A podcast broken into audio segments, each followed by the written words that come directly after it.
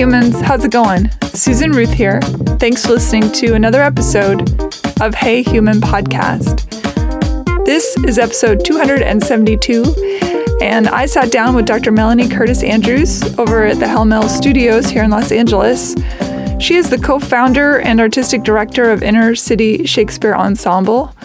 She has read, directed, designed, or performed every play by the bard William Shakespeare.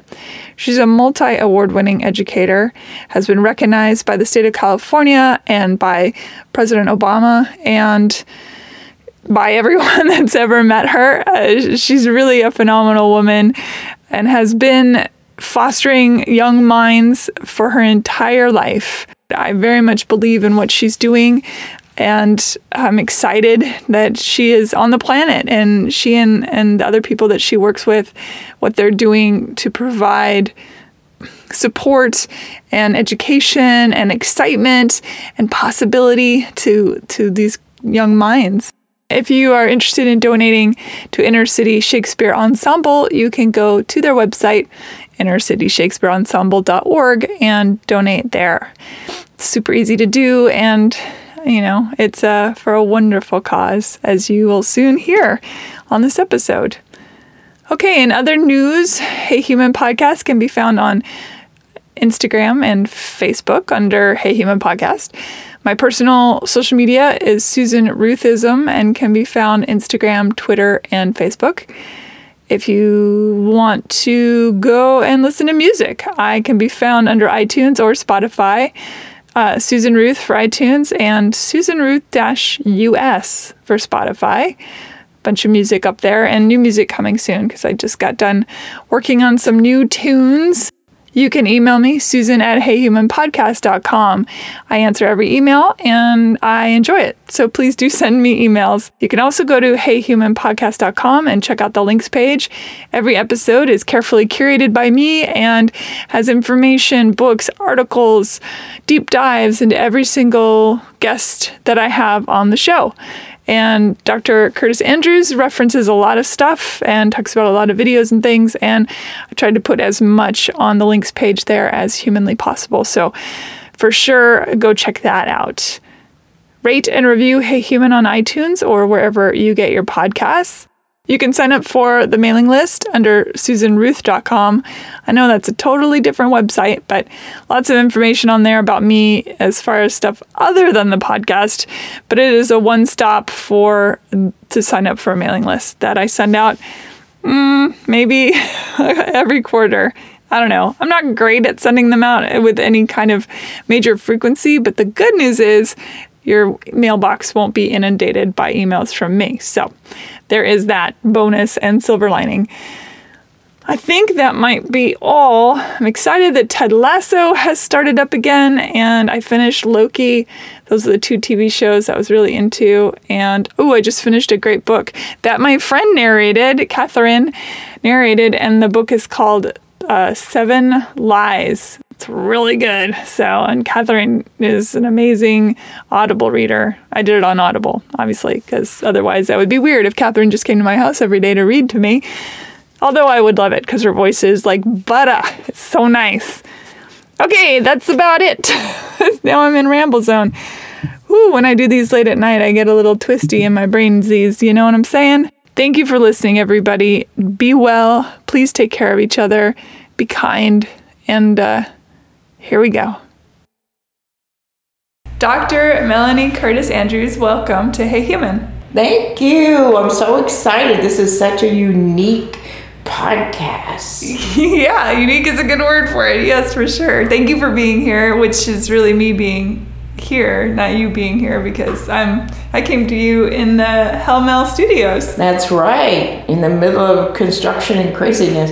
So if you hear noise, it's people working. Yeah, well, that's a studio for you. Yeah. Your whole vibe is storied and extraordinary. So I but I want to start at the beginning of you. You grew up in Compton. I grew up in Compton. What was childhood like for you? Wonderful. Yeah. Not anything like the media. It was like uh, Norman Rockwell dipped in chocolate. My area of Compton was created for GIs, about 400 houses. and part of the GI Bill by the dear, sweet, wonderful Eleanor Roosevelt because black veterans weren't getting what they were supposed to get. And so she took up their cause and forced state governments, if they were going to get any federal money, to make housing available for vet- veterans. So it was an area that was cows and stuff, and they built new houses. And so it became a community where everybody was a veteran, everybody was married, all the all us kids were about the same age or in groups. And the community was all about kids, you know. I had five aunts and uncles, five families that were vets that lived within walking distance of my house. So every Sunday I could go get five kinds of cake, which started my weight problem. But it was just family, work, education. Most of the kids I grew up with have college degrees and advanced college degrees, not what the media is saying about us. And uh, lots of love, lots of caring, lots of celebrating kids, you know. Dad was military? Dad was military. Mom was military. Mom was a nurse. Dad was a soldier. And all my, uh, you know, black folks are incredibly patriotic. So almost everybody in the family that was physically able to was in the Army or the Air Force or the Navy. I always find that interesting considering the history that of how America treated and continues to treat. Yeah, and continues to treat. Right, that is not that has not been a problem that has been solved. That in fact the patriotism is so strong, and it's like that in a lot of. Uh, people of color communities, like the Asian community, is very patriotic. Latino. Well, we, we um, it's hard to put it into words that people will understand. That's what words are for. But um, the only hope that people of color have is in the law and in the Constitution. And I think we universally believe that, uh, like Martin Luther King said, the arc of goodness is long. And that uh, we as Americans have the possibility of getting the so called American dream if we follow the American tenet, tenets, which are we hold these truths to be self evident that all men, including leave the girls out, are created equal. And so this culture believes that. And even though it's like there was the end of the Civil War and then there was Reconstruction, and so there were people, you know, that were had all kinds of opportunities. And then 20 years into that, there was Jim Crow, which lasted really until the 60s. And then in 1964, there was a period of, of equality that came through uh, courts and, and legislation and all that, and that lasted for a while, and then it started to go back with serial predators and and uh, over policing of our communities and what we have now. So there is a constant belief in this kind of um, African tradition And Yoruba says, no matter how bad your day, the sun will rise tomorrow.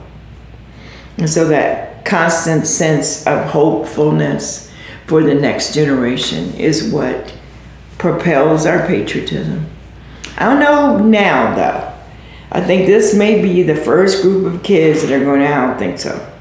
Yeah, I think the veil of the great and powerful Oz perhaps has been lifted. I think so. I think so. And when you see people in Congress that say things that are so pernicious or a president, and you realize, oh, they're not ever going to give us the rights that we deserve, not so much as Americans, but as humans. And that's a bigger sense of yeah. the battle. Yeah, well, they have to first see everyone as human well, you know, and, and it's not voluntary. You will see us. We, you know, I think the new kids, the young ones that are growing up, the ones I teach in college, they're not waiting. It's sort of like the students of the 60s. They're making people see them Yeah. and they don't need you to be your friend. They just are taking you to court. They're suing you. They're fighting for rights. They're changing laws. They're and if you can you like it, great. But if you don't, Yeah, you're going to be left behind in the dust. That hope you speak of, uh, it seems that it has been a through line in your life as you started working with kids. Did you start doing that from an early age? well, um, when I was a little girl, I had sepsis. Um, so it's a horrible infection, and so I couldn't walk, and I was isolated at home for over a year. and the community was so loving to me, you know, in terms of buying me wheelchairs and visiting and sending me books and stuff. But I'm the oldest of 37 cousins. So childcare is like in my DNA. And I run the tutoring program and I help with the college applications and blah, blah, blah, blah, blah. So, you know, I'm the oldest of six, the oldest of 37. So being involved with youth was just what I was meant to be. Uh, and I was involved with youth activities in church, um, with the board of supervisors. We started a youth collective because we didn't, you know, Compton was not a was a city, but the totally segregated. The white part of the city didn't deal with us at all. So we had no library, no fire department, no parks, no pools, uh, no medical centers, none of that for well into the 60s probably. And the Board of Supervisors, headed by Kenneth Hahn and his wonderful daughter Janice is now on the Board of Supervisors, would come through to get votes. And we were this little cute group of girls, women, headed by some other women, and we would get all dressed up and go to the Board of Supervisors meeting during election time.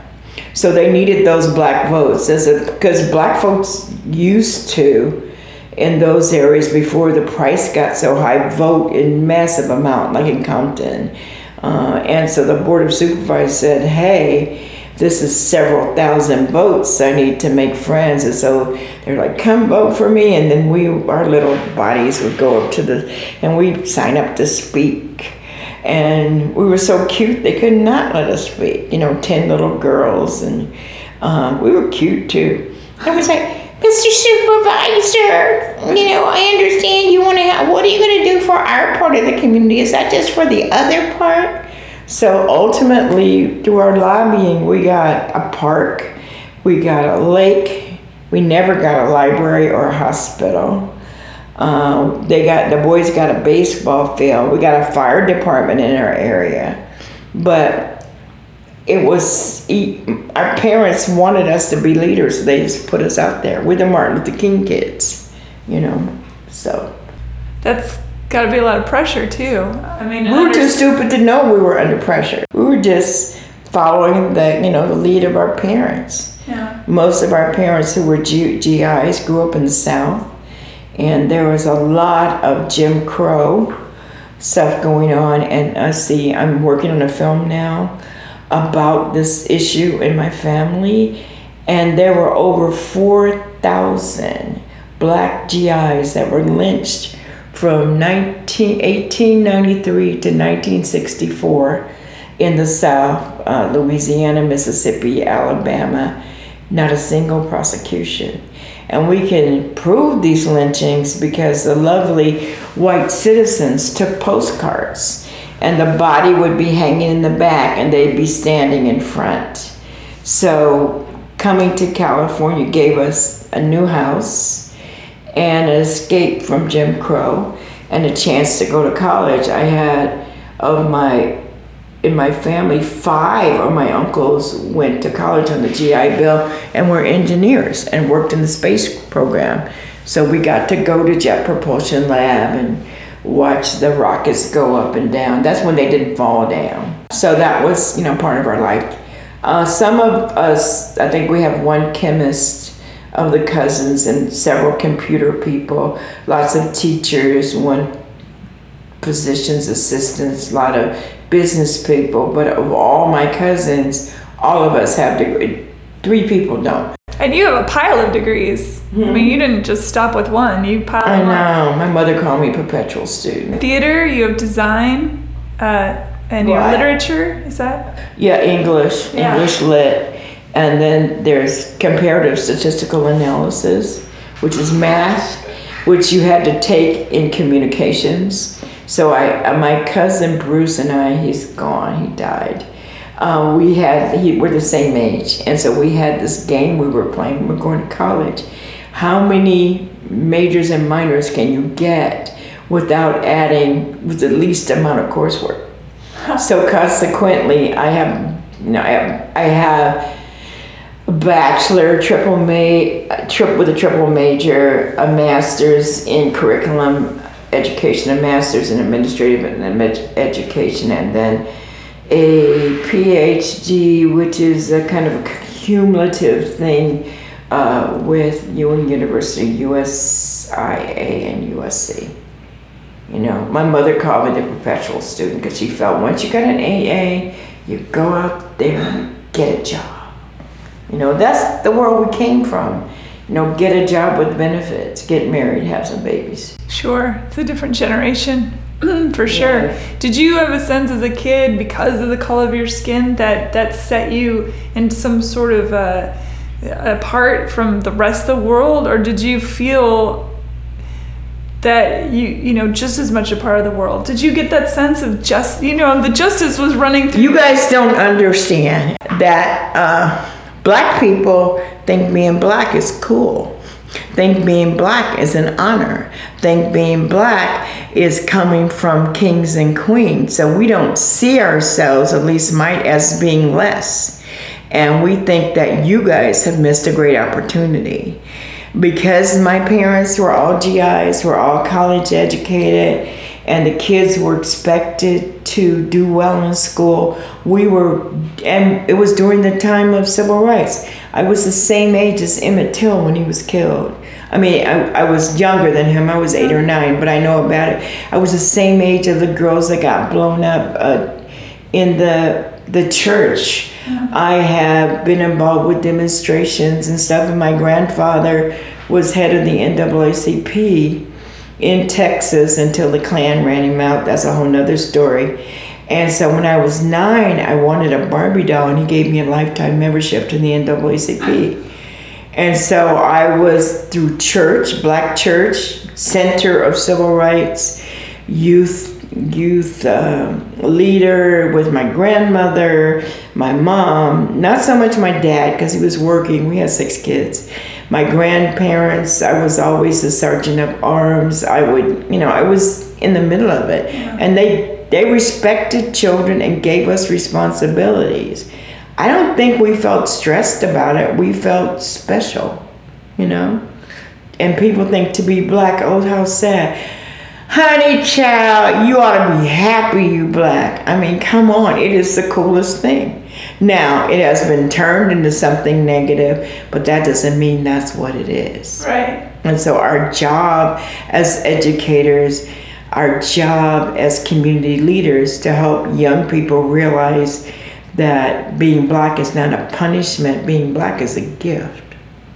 And that, that's what I was leading up to is the idea that now you are, in your own way, responsible for these beautiful young minds that are coming up through your programs, and they are and getting 30 years of teaching. yeah, and they're getting messaging from all around them Uh, that for first of all that kids aren't worthy of anything. Secondly that some differences in melanin in their skin makes them less than or more valuable. All these different messages how do you get in there and combat that and and help to allow That's a that's a big question, but I think first of all, the crazy irony of this country is the South lost the war, yeah, but they won the narrative. Yeah sure A lot of those statues that people are pulling down were put up in the 50s and 60s, not in the Civil War.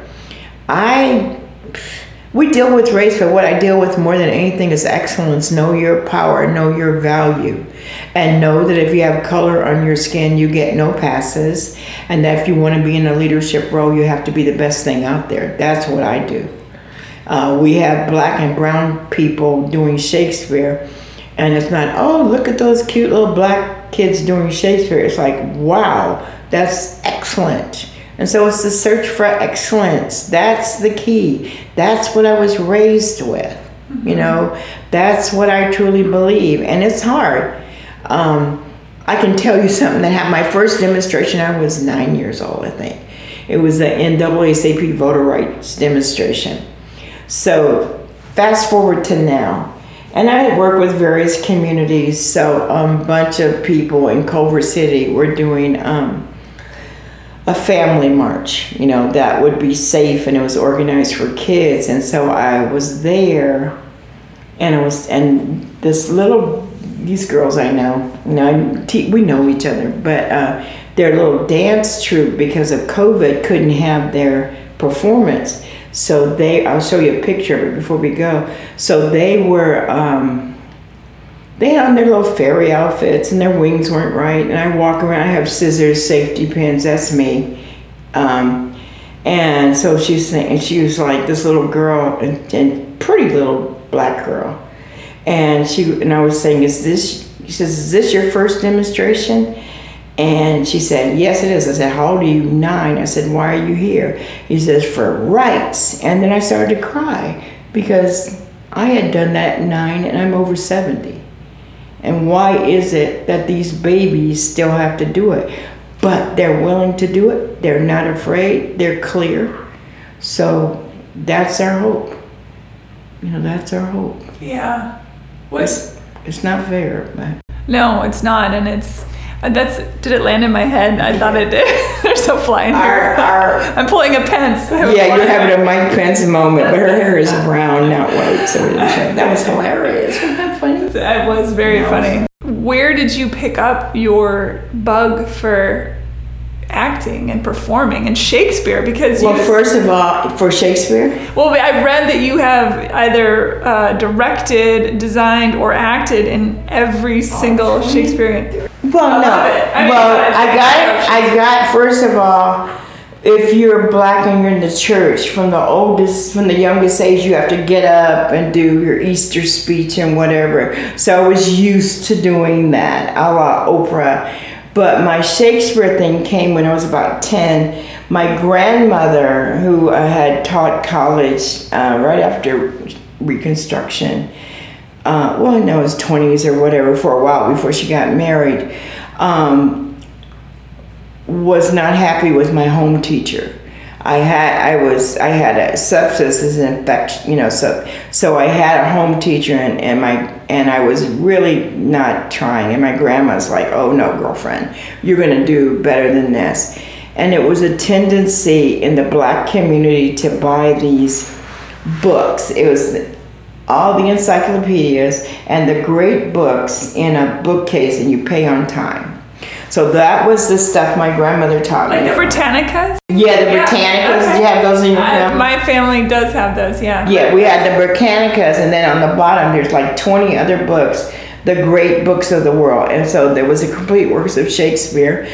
And my grandma and my mom would read it to me when I was 10, and we'd go back and forth. And um, I just fell in love with them. What a great storyteller. Once you could figure out the language, then you're cool. It's not that hard, really. And I and a perfect example is that is is when we had school. I would take over inner city Shakespeare would take over an entire fourth grade class in an inner city school, and we do a Shakespeare performance with fourth graders. So once you learn the key to the language, it's just such beautiful, beautiful storytelling, and then you can, can connect it to it's so universal. Oh, know, yeah. Jealousy and hope and love and unrequited love and fighting and all that stuff. That's in everything. And then Shakespeare, as a college professor, is the number two literary allusion in most of the books you read. And so if kids in the inner city don't learn Shakespeare, and mostly they don't, because the educators in charge feel it's not relevant and these kids don't need to know. But in Santa Monica, they know. in Brentwood and Beverly Hills they know. So why is it that our kids don't need to know? And by the time they get to to college and they're reading Proust and all the other writers who have plot lines out of Shakespeare, they're at a total disadvantage. You know, so my love of Shakespeare came from my nana. I love that. Shakespeare is the master of storytelling. And you're right, every conceivable human condition. I don't think people realize how many phrases come from Shakespeare. He created words. He created over 2,000 words and phrases. I was looking at it today.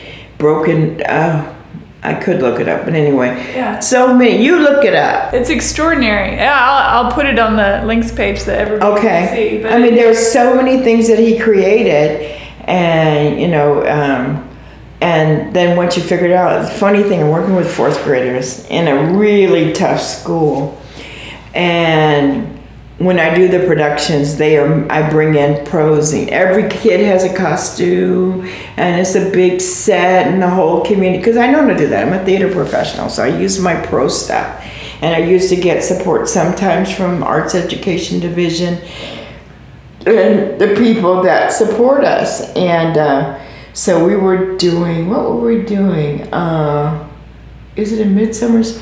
One of the Ooh, kids, Midsummer's. one of the kids got angry at another kid and said, "A box on your house." Instead of "f you," he said, "A box on your I house." You know, so I knew they got it by then. So I would love to see Shakespeare performed by fourth graders. That would be incredible. Well, I have some films you can see that you Oh. can link up. Uh, we won a PBS award for a, a thing called Shakespeare at Full Steam, where we had the kids do a lot of different Shakespeare scenes. And then in self-directed work group, and no educator ever lets kids do anything. They put them in what they in the in the um, aerospace industry is called self-directed work group. That's why aerospace is so creative. There's no boss. You have a job. You get together with your group and you do it. So we would give them prologues and we divide it up into sections because every Shakespeare starts with the prologue and dictionaries and say, This is your job, tell us what this means. And they would do it. And then because everything had to be connected to STEAM, we had self-directed work groups that had to do a presentation on some aspect of science that happened during the time of Shakespeare. So, and I have it on. I have it on on um, on video, Wonderful. and it won the PBS Video in a Classroom Award eight years ago or something. But um, like uh, for medicine, they use glycerin, and glycerin was considered, you know, an important medicine. But also the clowns use glycerin and water to make big bubbles. So they figured out a, uh, proportions, and then they. Um, took a tube and, you, and then they make the big bubble. So that was one presentation. They made catapults out of uh, pieces Physics. of yeah physics. Um, they made a um, castle out of little pieces of wood with their parents. Uh, we did something in math about money, comparing the money of the 16th century and now. Uh, loaf of bread, half a pence. Uh, loaf of bread now, what, $8.50 that kind of stuff. And then we had puppet show, and they paid, they bowled, um, they did um, target practice, we did dances. So kids did this. All I did was have we, meetings with their okay, what's going on with the math group? What have you guys decided to do? So they decided, and then we provided support. But they had to decide. And so they researched what Elizabethan money looked like and copied it out and then duplicated it and made it so that people could spend it and all that. Kids did that. Yeah, because purpose, purpose. I mean, project based. Yeah, yeah. Purpose uh, begets progress. It begets Yeah. excitement. So if anybody wants to see it, I think it's on YouTube and it's called Shakespeare at Full Steam. I'll put a S T E A M. Yeah, Yeah. I'll put a link on it. And we've done it a couple of times, but schools don't like that. Theater is messy, and schools don't like that kind of chaos. They really don't. And so you have to do it. Occasionally, you'll get a principal that says, okay, this is good, I want to do it. And usually, you get a principal that is like, this is taken away from math time or something. The ultimate payoff is in a couple of the schools where we did the fourth grade, their test scores went up substantially. So that made us a little more valuable. But it's kind of become a little bit of a national motto to understand that Shakespeare is not all that hard. It's just one kind of literature um, that is organized. The syntax is different, but the message is the same. And that kids can handle that.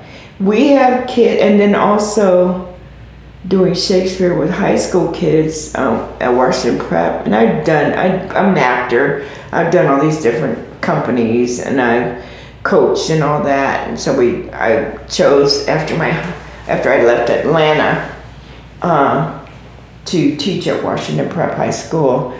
And so people from BAFTA, British Academy of Film and Television Arts, had kind of wanted to do this outreach and they were doing Romeo and Juliet and then they wanted to do a full production. That was our first one for Inner City Shakespeare. And we're trying to go through the script and then I'm reeling these high school kids. I mean, Washington Prep, school with issues at this point. It goes up and down, but when I got there, it was a mess. Low, some of the lowest test scores in, in the in the state. And so the kids didn't have command of language. So I said, okay, you BAFTA people want to do something? Send some folks out here to mentor these kids. And they did, and they've been doing it for years. Phil Reese, um, who's an actor, and Neil Dixon, Dickinson, who's an actor, they've been doing this since the beginning. Since the beginning. They come out to South Central and sit with the kids and go through the language and then okay this is what you're this is what you're portraying. How do we do that? So mentoring is so key to what we do. It was and it is. Here at Helmel we have Val Kilmer's whole crew and you never know who's going to be here. Most of them are actors. They mentor. And now because of covid we moved into film where kids are producing their own films, writing their own films. So we have writers that are connected, editors that are connected to Helmel, people that are coming in and saying, okay, how can we help? And it's, it's just a, a combining of community. And what happens is people who have these assumptions that these black kids are scary and bad, they fall in love with them the way we are. They're funny and smart and sex survivors, you know, sex survivors and and and thrivers, and you give them an opportunity, they're to take it. And uh, we've had some famous people. We've dealt with Helen Mirren, and she, uh, her publicist got mad because she's sitting with our kids and she needs to be doing this. Um, uh, all kinds of actors, some famous, some not but all trained, all understand Shakespeare and all love the kids.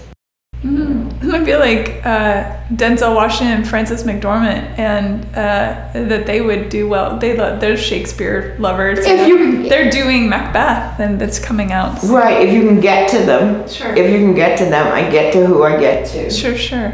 You know, and they may, and these we're getting attention and, and they may, but it's like they don't have to be famous. Yeah. Everyone who's an actor, including Val Kilmer, and he loves it, uh, study Shakespeare because that's the base and it's a new language and you learn different syntax and you have to use your whole voice and your instrument. So yeah. it's, it's a good thing to learn about. Have you seen the Tom Hiddleston Coriolanus? Uh, yeah. Oh, so good. Oh, yeah. Well, I like Coriolanus. I think our recent government has a Coriolanus kind of. I'm gonna win even if I have to destroy my homeland yeah, and myself and myself yeah. in the process. Yeah. Everybody dies, including me. Yeah. That's it. I think Shakespeare model. must have been depressed when he wrote Coriolanus because it's so dark and so bloody and so ugly. He's great at dark. For it, that's what marvels me with uh, Shakespeare is that this this enigma who not only could master comedy and romance and the intricacies of love lost and love pined for can also kill a whole swath of people without even blinking an eye with such vengeance. Yes. and then it gives because Shakespeare as we tend to at least we have so far use traditional costumes and I I'm six feet tall. I learned to sew. I, le- I, I learned to sew. That's what black folks did. You crocheted you sewed you macrame. And my aunts taught me how to sew. So doing the research and then I wanted to be involved in theater companies and we, we all know black people don't know Shakespeare outside of Othello. Everybody knows that. So I wouldn't get the part even though I would be killing it because I knew what I was doing. So I would do costumes uh, and then I finally began to direct. But uh, we have just the most glorious costumes um, that are made by me and some of my young people who uh, want to do costumes, and I mentor them and show them how to draft patterns, and then kick, you know, help them get into college, and they learn their jobs, and then they're working for Disney, and then they'll come back and help us out. When you decided to to found Inner City Shakespeare, did you find yourself butting heads against anything, or did, was it was it an easy sell? Nothing's easy when you're dealing with. First of all, not the only founder. The other founder is Paul Heller, who died right at Hanukkah, and Katie Haber, who's one of the producers for. Uh, Paul Heller produced My Left Foot, uh, David and Lisa Enter the Dragon, and he just wanted to do something with the kids. And then Katie Haber, who was involved in all Sam Peckinpah's movies, and uh, uh, what is that one that just came back with the flying cars and Bruce Willis? I can't think of it. Um, just major iconic movies, and they wanted to help with the kids. So we started in Washington Prep and School. BAFTA gave money, and then you know we we created Romeo and Juliet. We made it happen. Then it got to be too much attention, and so there were some administrators didn't think it was a, Shakespeare was appropriate. So I had to do it after school, and then BAFTA.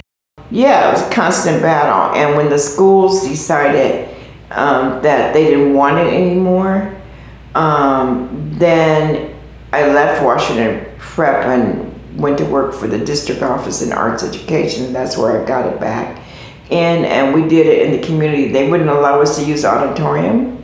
So we did our performances in the parks because we had a park director that loved it. And then when he left, we couldn't use the parks anymore. So we're trying to use church basements and community centers and whatever. And it's a constant fight for money. I didn't know that much about the nonprofit sector. So basically, I worked a part time job for years. I taught um, school full time and then I taught college part time. And that money and whatever money Paul Heller could put together went into producing the shows. And then as our kids grew up and they got through college, now anybody that does an inner city Shakespeare performance gets paid.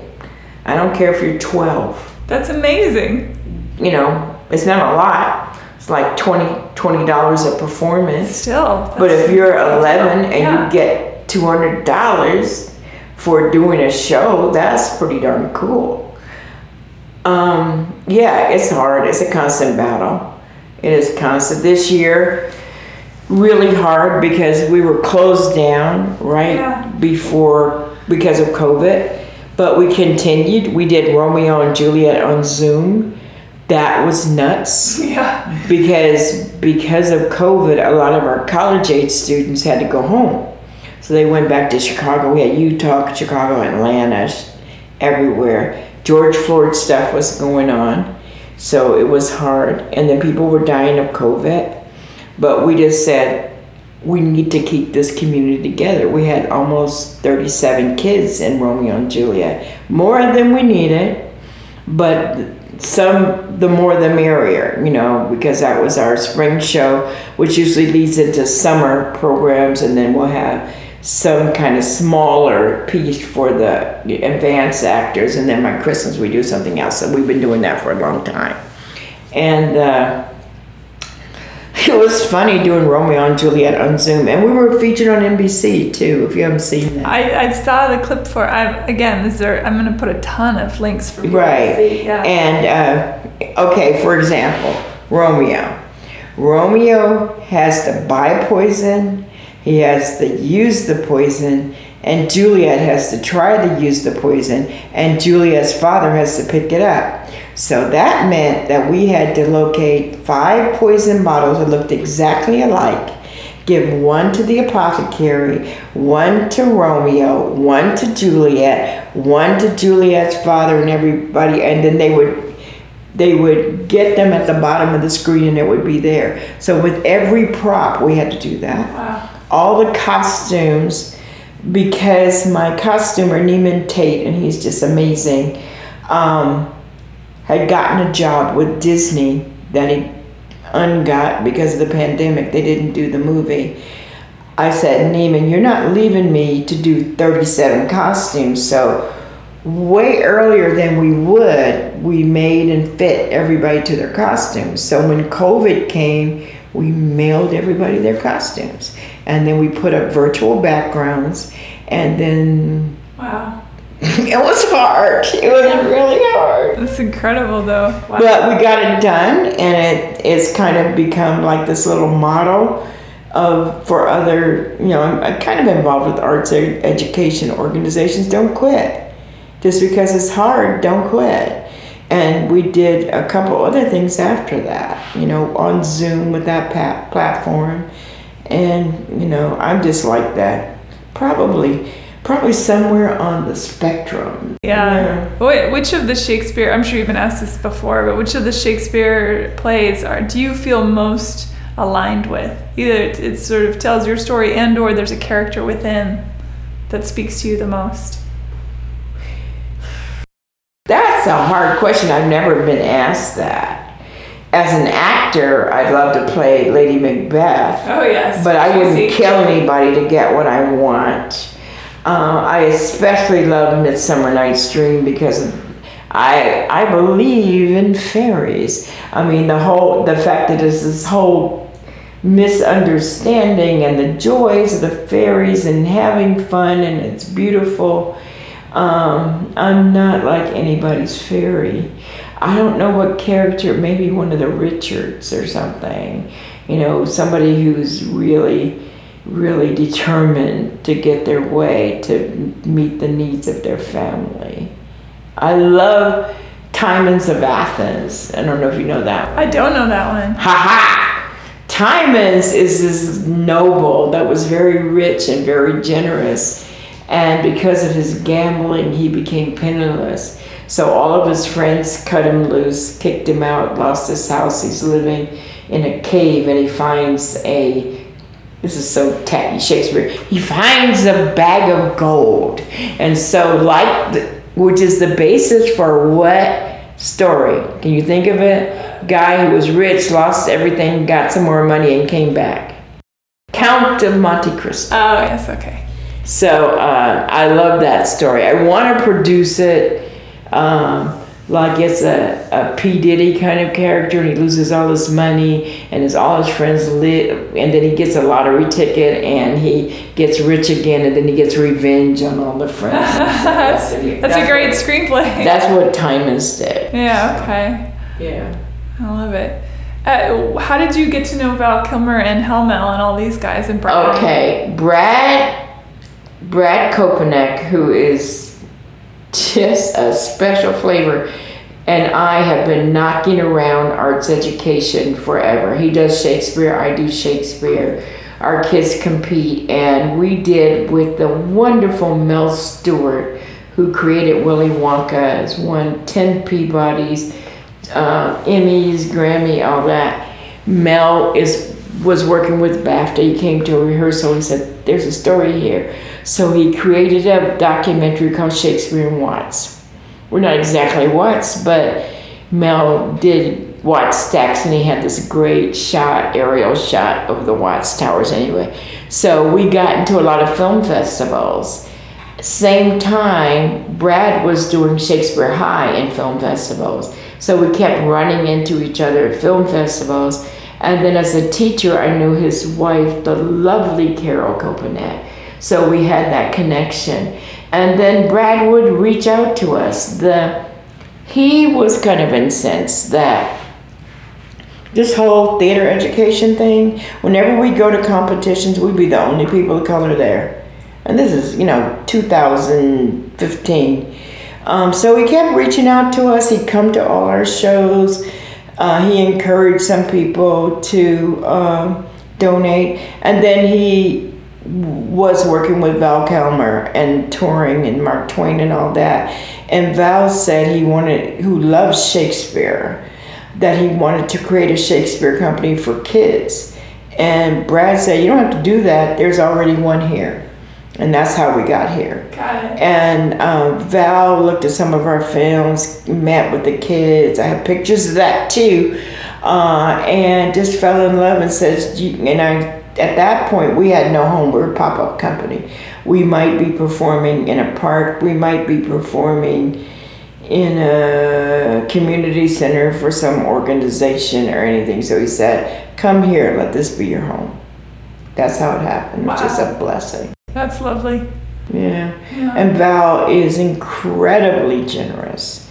Just generous. He's been through a tough time with the throat cancer, but he continues, you know, he's who has throat cancer and puts out five movies in a year?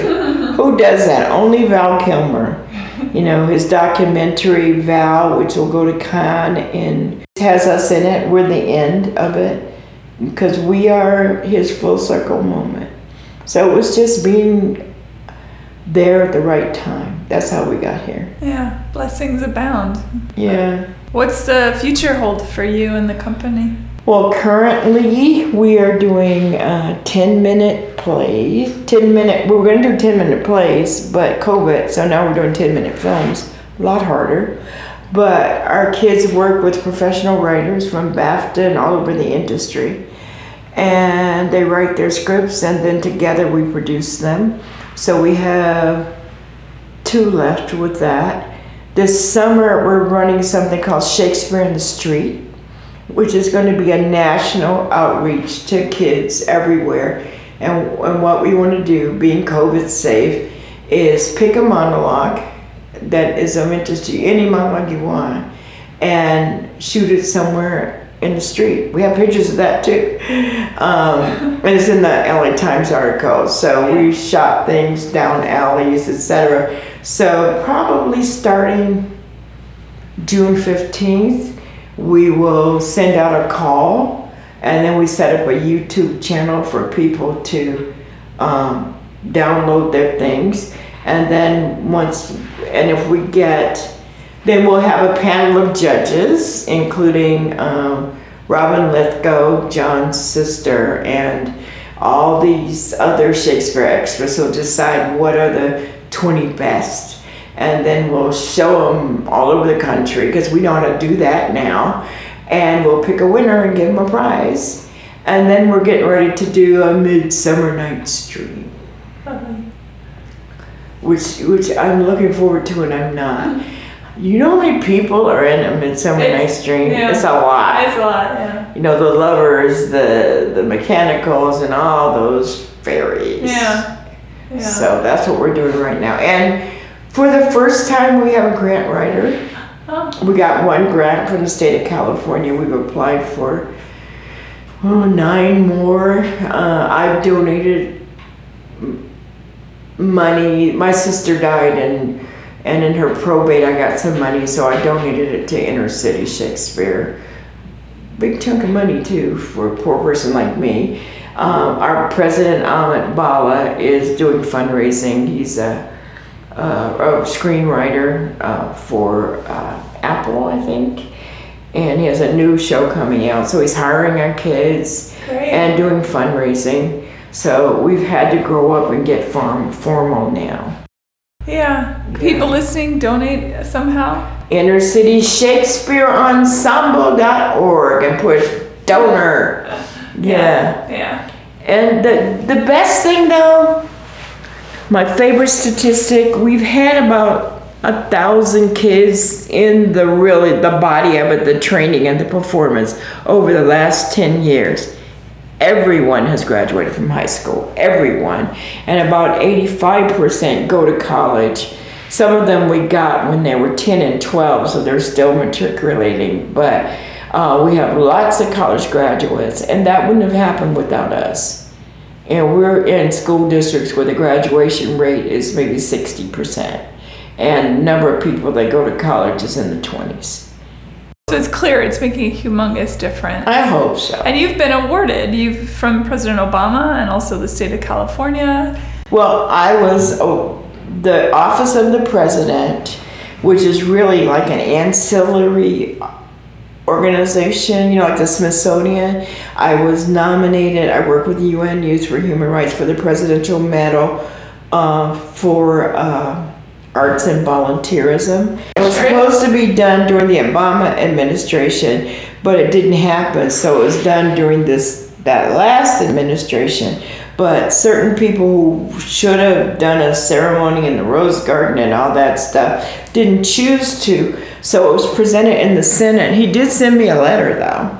Yeah, sadly we don't have a rose garden anymore. Isn't that horrible? Yeah, sure is. You hate who hates roses and just turn it into into lawn. Or does he want putting? I think a putting green. Putting green. Yeah. It's so we need to get that rose garden back. Yeah. It was uh, so beautiful. And the, the state, the California the Teacher of the Year. I've been Teacher of the Year a couple times. That's, that's a big deal. Not, I mean, you know, I got to tell you. I mean, growing up, I I had my you know I'm dyslexic and uh, hyperactive and all these sorts of things. Right, and if somebody doesn't catch you, you just fail. You become a druggie or a dropout. Or and there were only a couple of teachers, and I, I still, you know, know them by name and remember what they meant to me and what a difference just an hour in their presence could make. And so it's a, it's a big deal. I am lucky in the sense that many, many, many, many of my students I keep up with, and I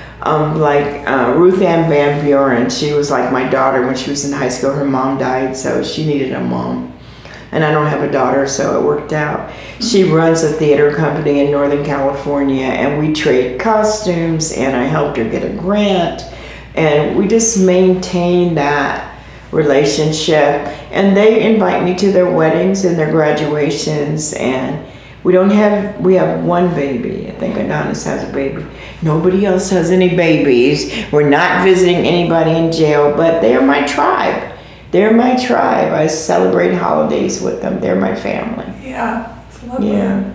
And it's like, it's the spirit of my grandmother who didn't let an unhappy little girl who was in pain and had deformed limbs that I still have just give up. She wouldn't allow me to become a handicapped person. She said, It is clear that you're going to have these deformities. Now you can let that uh, you can let that rule your life, or you can be somebody that ha- and that. And so she's every day, every day for a year, for hours, you know, just mentoring me. My grandmother, my grandfather would get jealous.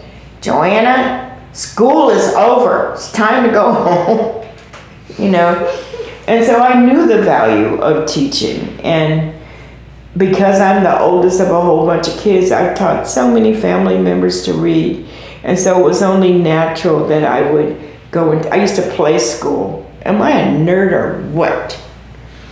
I would play school in my garage and I have blackboards and stuff irritating to teachers sometimes because I came to school reading. You know, I was reading, I had my little Shakespeare book and stuff, and the teacher said that it was uh, inappropriate for a child to be reading that, you know. But I had that. My grandma taught me to read. My mom would, we would read all the time. We didn't have TV because we were poor. Um, I think we didn't get TV till I was like 10. So there was no TV and we would read. We'd read to each other, da da da. And and also the black church. It's all about each one teach one. Those were the first schools, and so we had Sunday school and we had uh, Baptist youth, and we would have projects, which would be you know, I don't know, uh, we would do sewing and stuff, but we would also run the nursery school. So, I mean, you know, it was just in my blood. And, and I want the kids to see possibilities. I think A Shakespeare podcast would be fun. yeah, uh, we started and we're going to start again. And, And you're going to you and you're going to mentor us so we can do the podcast and we're doing 100%. Shakespeare in the streets. It would be my And- honor. I would love to do that. Uh, we're working with Robin Lithgow, who is has a new book out, and I'm hoping with her guidance we can do something like that. It'd be hilarious to have a podcast where you interview Shakespearean characters that stay See, that's why you're to help I would pursue. That'd be amazing. I would love that. I don't know who would. I don't know who would listen to it, but There's plenty of Shakespeare lovers out there. there are, and there are people that are saying that Shakespeare is just about a bunch of old, adult, you know, dead white men. I don't think people realize that almost every movie and book they they have taken into their brain at this point Comes from comes Shakespeare. Shakespeare. It's so ridiculous, you know, like you look at all these law and order stuff, you know, all of that. It's just, you know, it's like Macduff. I'm going to find who did this murder and bring him to punishment. Is that not Shakespeare? yeah, I mean King Lear is all over the place. King So- Lear is empire. Yeah, there's Which of my family members am I giving my empire to as I die? and Succession. That's the other one that's also. Oh yeah, Lear. that's messed up. And that any movie about a girl who like she's got to have it, not not not she's all that. A girl who feels she's left out in a man's world. That's Taming of the Shrew. Uh, a lot of the Sherlock Holmes books are based in Shakespeare. Murder She Wrote. Shit, it just all these novels. And then Shakespeare was a thief too because he stole like Romeo and Juliet is based on a Greek uh, story called Pyramus and Thisbe. Well, Yeah. uh, Ovid and uh, and Homer, you know, the, these are. Uh, Basis for a lot of yeah, yeah. uh, what is it? The Iliad and the Odyssey has that. Yeah. The loss of your family members. You're trying to trying to give your family the respect they deserve. Yeah. and then the history ones. And Shakespeare, there were no newspapers, so everybody would come to see the play, as I understand. And and then when everybody had seen it, then oh God, we got to write another one. You know, that's why there's so many. Yeah. And uh, and then some of it is is a way to share history of certain characters, and then it's he's kind of a feminist, don't you think? That's probably because of Queen Elizabeth. Yeah. You know, Viola, you know, who dresses like a man because she's trying to protect herself. I mean, that's really so Elizabethan in a way. And then she ends up falling in love with the Duke. If music be the fruit of life, Play on. Melanie, thank you. Dr. Melanie Curtis Andrews, thank you. Thank you. I'm honored. I hope somebody does what listens to this. and wants to donate. So if you're listening and Shakespeare you love or kids you love or you understand the importance of of this type of education excelling children beyond anyone's expectations, Eh, right, including their own. including their own, then then definitely uh, please donate to Inner City Shakespeare Ensemble dot .org. dot org. Yeah. Thank you for listening, everybody. Thank you, Melanie. Thank you. Bye. We're just humans. rate and review Hey Human on iTunes or wherever you get your podcasts. Thanks. Bye.